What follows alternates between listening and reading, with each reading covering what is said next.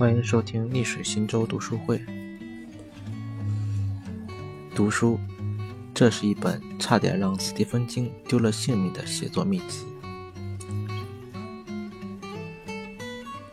今天要分享的书是美国斯蒂芬金写作的《写作这回事》。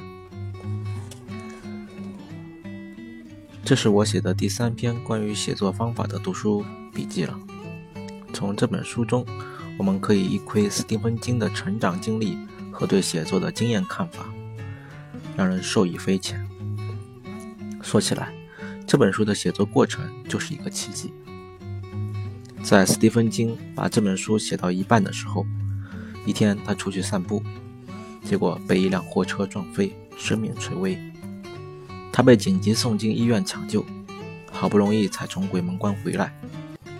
斯蒂芬金受尽病痛的折磨，但仍念念不忘此书。稍有好转之后，就担心自己时间不多，带病坚持写作。这本书对作者来说意义重大，可以说是一本呕心沥血的诠释秘籍，一本盖棺论定的生命之作。第一部分。自传这一部分是作者以写作为主线的成长经历的一个自传。作者小时候疯狂迷恋看漫画小说，在在看掉了六吨重的书后，他忍不住开始自己动手写故事，然后到处投稿。那个时候他还不到十四岁，当然稚嫩的他不断投稿，不断被杂志出版社拒稿，但他并不放弃。在墙上钉了一枚钉子，把退稿退稿信都钉在墙上。后来因为退稿越来越多，钉子承受不住掉了下来，他又重新换了一枚大钉子，继续写，继续投。写作这回事，到我十四岁的时候，我墙上的钉子已经承受不了太多退稿信的重量，我另换了一个大钉子，继续写。到我十六岁的时候，已经开始收到手写的退稿信，内容比误装订、用曲别针之类的建议更令人鼓舞。作者对阅读和写作的热爱，把我也整得激动起来。我在读书笔记，我们一直学不好外语，原来是顺序搞错了。中写道：我们不能坚持做一件事情，是因为我们还没有爱上。作者的这种对写作和阅读的热爱，就是让他成为作家的最重要的原因。写作这回事，如果你想成为作家，有两件事你必须首先得做到：多读多写。我读书并非为了学习写作，我读书是因为我就喜欢。当我写作的时候，就像在游乐场，哪怕我待在其中最糟糕的三个钟头，感觉也还是。真他妈的爽！第二部分，论写作这一部分是这本书的核心内容，是作为最畅销的恐怖小说作家的斯蒂芬金多年来创作经验的总结，内容十分深刻。我一点都不高明，目前只能从书中吸收到下面下面四点智慧，供大家一起学习。一，故事是第一位的，任何东西。背景故事、环境描绘、人物描绘等等，在作者看来都是可以精简的。而小说最重要的任务是把故事写好，把故事服务好。读者是来看故事的，所有的东西东西都应该为故事服务，为读者服务。小说创作者与编剧不一样，编剧不仅要想故事，还要想场景布置。甚至要想这个人物出场时候的具体着装打扮，但是小说不需要，小说要做的是讲好故事。作者用很大的篇幅举了很多的例子来强调这个问题。有人说，人物的形象难道不用通过外貌的描绘给读者一个印象吗？在作者看来，刻意的、细致的描绘服装、脸型，根本不能体现人物形象。相反，会让读者觉得无聊，觉得老套。作者最讨厌的就是为了表现一个人物性格很坚毅，然后就写出他的脸的轮廓如何如何之类的大段描述。太假，太让人讨厌了。写作这回事，我不是很喜欢那种事无巨细的描述人物外形特征以及穿着打扮的写作风格。我尤其受不了衣物描写。如果我真想读衣物描写，我总可以拿一本库鲁的商品目录看看。我认为，与其描写人物的外在形象，还不如突出现场感和特征，更容易让读者产生身临其境的感受。同样，我认为外形描写不该成为人物性格塑造的捷捷径。在作者看来，在故事推进的过程中，读者自会产生他们自己心目中的人物形象。就像莎士比亚说的：“一千个读者就有一千个哈姆雷特。”对于繁琐的描绘，作者总是力求精简。删改使用过多的被动语态，删除过多的副词、形容词。写作这回事，跟被动语态相相类似，副词大概也是为了胆怯的作者的需要而创作出来的。例如关于对话的描写，写作这回事，把枪放下，乌特森，金克尔咬牙道：“别停下，吻我。”莎娜喘息道。你这个混账刻薄鬼！比尔怒斥道。作者说：“拜托了，千万不要写成上面这个样子，直接用某某说就可以了。什么笑着说啊，语重心长的说啊，不用，全都不用。人物的感情，人物的性格，不能靠这些又丑又长的像补丁一样的词，要靠对话本身的力量。但是小说创作中并没有什么铁的戒律。”作者认为规则是要有，但也不是死板的，偶尔也是可以打破的。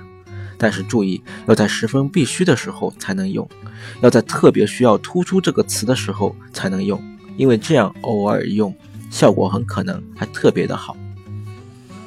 二，制定每天的写作小目标，快速完成第一稿。斯蒂芬金把写作分成三稿，第一稿是关起门来一气呵成创作出草稿。第二稿是把第一稿量一量后再修改成完整的初稿，第三个第三稿是打开门来找读者，听取反馈意见后再进一步修改成完整的成品。根据作者的描写，第一稿的创作，我认为和纳达利的心灵写作的理念十分一致，就是要快，要直抒胸臆，要把此时此刻脑子里想到的故事全都不加批判地写下来。不求写得如何的完美，但求写出自己的真实经验，写得爽。写作这回事，实践是无价之宝。写作实践应该感觉很爽，一点也不像是训练实践。而坦诚必不可少，叙事技巧、对话以及人物塑造，最终都要落到实处，就是要看得清、听得真，然后用同样的清晰和真切，把你所见所听记录下来。无需动用那些不必要的累赘副词。为了更好地写好一稿，作者建议初学者给自己定一个写作计划。刚开始，我们可以把目标定得低一点，免得产生挫败感。目标定好以后，我们就要下定决心，把自己关进书房里，移走所有让我们分心走神的东西，不达目标绝不开门。其中很要紧的一点是。我们在创作的过程中，一定要控制住自己回头翻看刚写好的内容的冲动，要控制住想马上分享给亲朋好友阅读的冲动。在没有写完第一稿之前，不管我们自认为写的多么精彩，都不能回头去看，也不能给别人看。原因在于书中有很好的解释，如果你感兴趣，不妨找来看一看。写作这回事，第一遍的草稿。即纯故事稿，应该是没有别人帮忙独立完成的。三，把第一稿量一量后，用局外人的心态修改。第二稿就是修改文章，做到简短。作者认为，第二遍稿子至少要比第一遍少百分之十以上。制作第二稿的时候，我们要把自己想象成是一名刚拿到这个故事的读者。为了达到这个效果，作者建议在第二稿和第一稿之间一定要有一段时间的间隔，好让我们忘记掉第一稿的内容。当这种陌生化的效果出现后，我们才可以从一个旁观者的角度，更轻松地发现故事的漏洞和毛病，更能大刀阔斧地给作品做减法。这个阶段的最主要的任务是发现故事漏洞，这些很可能是非常大的漏洞，包括动机上的缺乏，或者是逻辑上的大的错漏。写作这回事，经过了六个星期的复原，你还可以发现故事。或者是人物发展中的那些巨大的漏洞，我说的是大到能开得进卡车的漏洞。这样的问题如何能在作者忙于写作的时候竟然逃过他的眼睛？这确实比较令人吃惊。在讲到故事的情节问题时，作者提出了这样一个观点：不要刻意的设计情节。他的意思当然不是说故事情节不重要，而是说故事的发展不应该是设计出来的。写作这回事，对于结局，我常会有个大致的想法，但我从来不曾命令任何一群人物必须按照我的旨意行事。何必控制欲这么强呢？或迟或早，每个故事总会走到个结局，管它结在哪里呢？作者说，我们只要知道一个大的方向就可以了。在我们写起来以后，就应该是由笔下的人物自己来推动情节的发展。我们把自己带入到笔下的人物中去，模仿他们的性格，想象他们在那样的情境下会做出什么样的反应。不要欺骗读者，因为不真实的故事，读者一眼就能看出来。四，打开门来改第三稿。我们把第二稿发给六到八个朋友看，收集这第一批读者的反馈意见。这很像一个程序做出来以后，先在小范范围内进行测试。在内测完成后再进行公测。如果所有的读者都认为你写得好，那么说明你的第二稿真的很不错了。如果有多数读者说我们这个故事里面的什么情节他看不懂或者有问题，我们就可以考虑写第三稿了。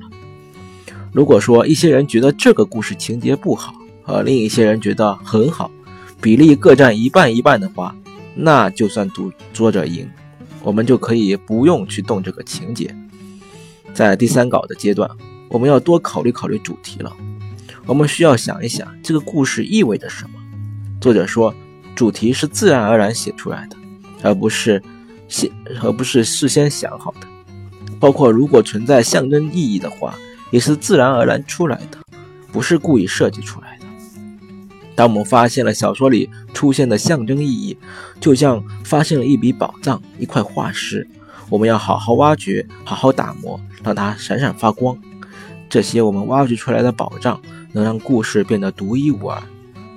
写作这回事，好小说总是由故事开始，发展出主题，几乎很少是先定好主题，然后发展出故事。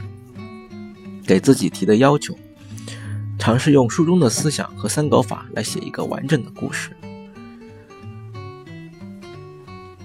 这篇文章由逆水行舟读书会为您分享。